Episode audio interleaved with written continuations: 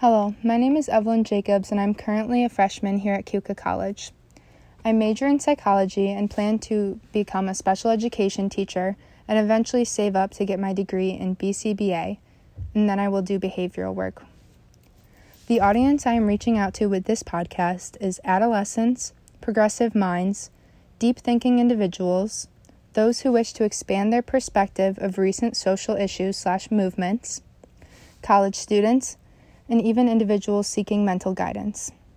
My goals for this podcast include expanding my viewpoint and perspective of ethical and social issues I am passionate about. I also wish to help young adults and teens to feel accepted and understood. I would love to learn more about myself, including how others perceive me, the impact I have on the people around me, who I see myself as, what I am most passionate about, and even the extent of my intellect.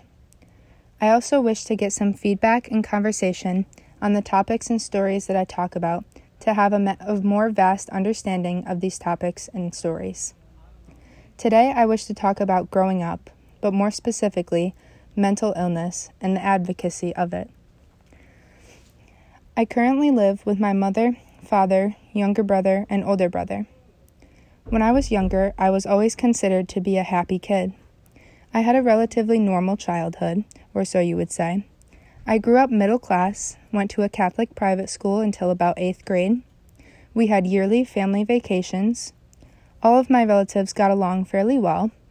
I had two happily married parents, and my family was always very involved and connected. I played sports and did clubs, went to church each Sunday, and was very close with my siblings.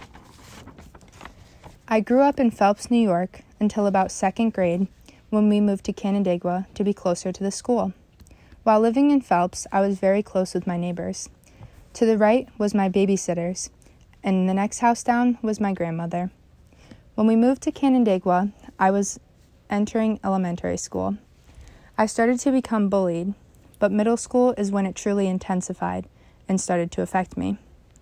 The bullying was centered on my weight, appearance, and acting, quote, different or weird. Some of the comments that were made to me were Save some food for the rest of us. Maybe you should go last so you don't take all the food.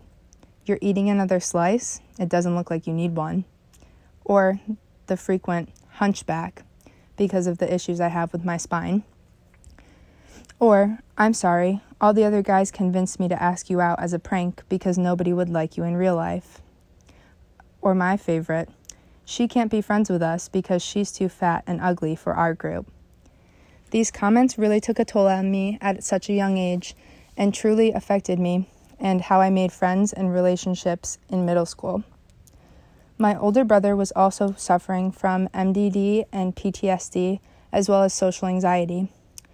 Watching him grow up and struggle with the same things that I was or similar things really affected me and my experience with mental illness. I developed an eating disorder in around seventh grade, which eventually led to self harm, depression, anxiety, and poor emotional regulation. The majority of my eating disorder, or when it was most intense, was during 7th to 10th grade. After 10th grade, I was in what some people might call recovery. From then on, I became better about my eating, although the intrusive thoughts and body dysmorphia still affect me to this day. During the process of trying to overcome these struggles, I went through numerous therapists and medications.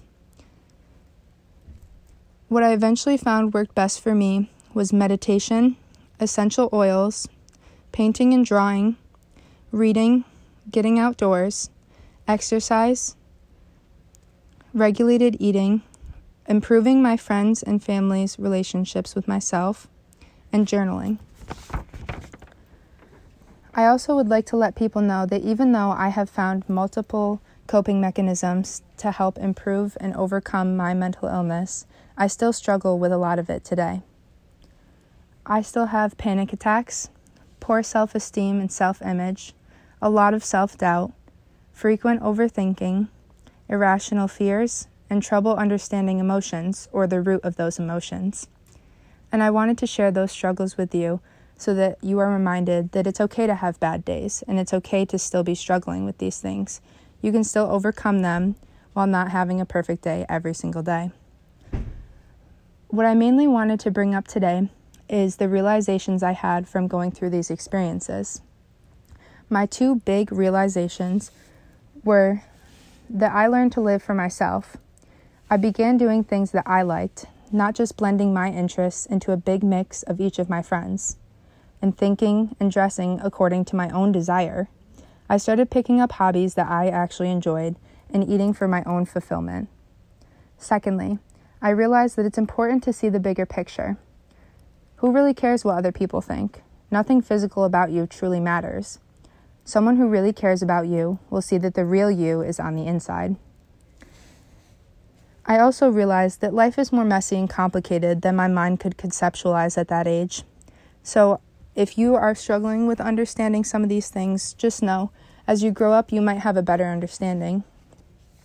I really hope from hearing my story, others will get the help that they need, or at least relate to someone when they feel completely alone, or maybe find a safe space in me, or even take some of my healthy coping mechanisms as tips for managing their own mental health.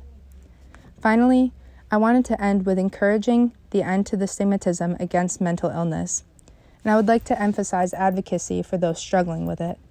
You shouldn't feel crazy for wanting to go get help, nor should you feel like you are helpless. Keuka College bears no responsibility for and makes no contribution to the content of this podcast. All unique intellectual property herein is exclusively created by and owned by Evelyn Jacobs. All opinions implied or expressed herein are exclusively those of Evelyn Jacobs and do not represent the opinions or practices of Keuka College.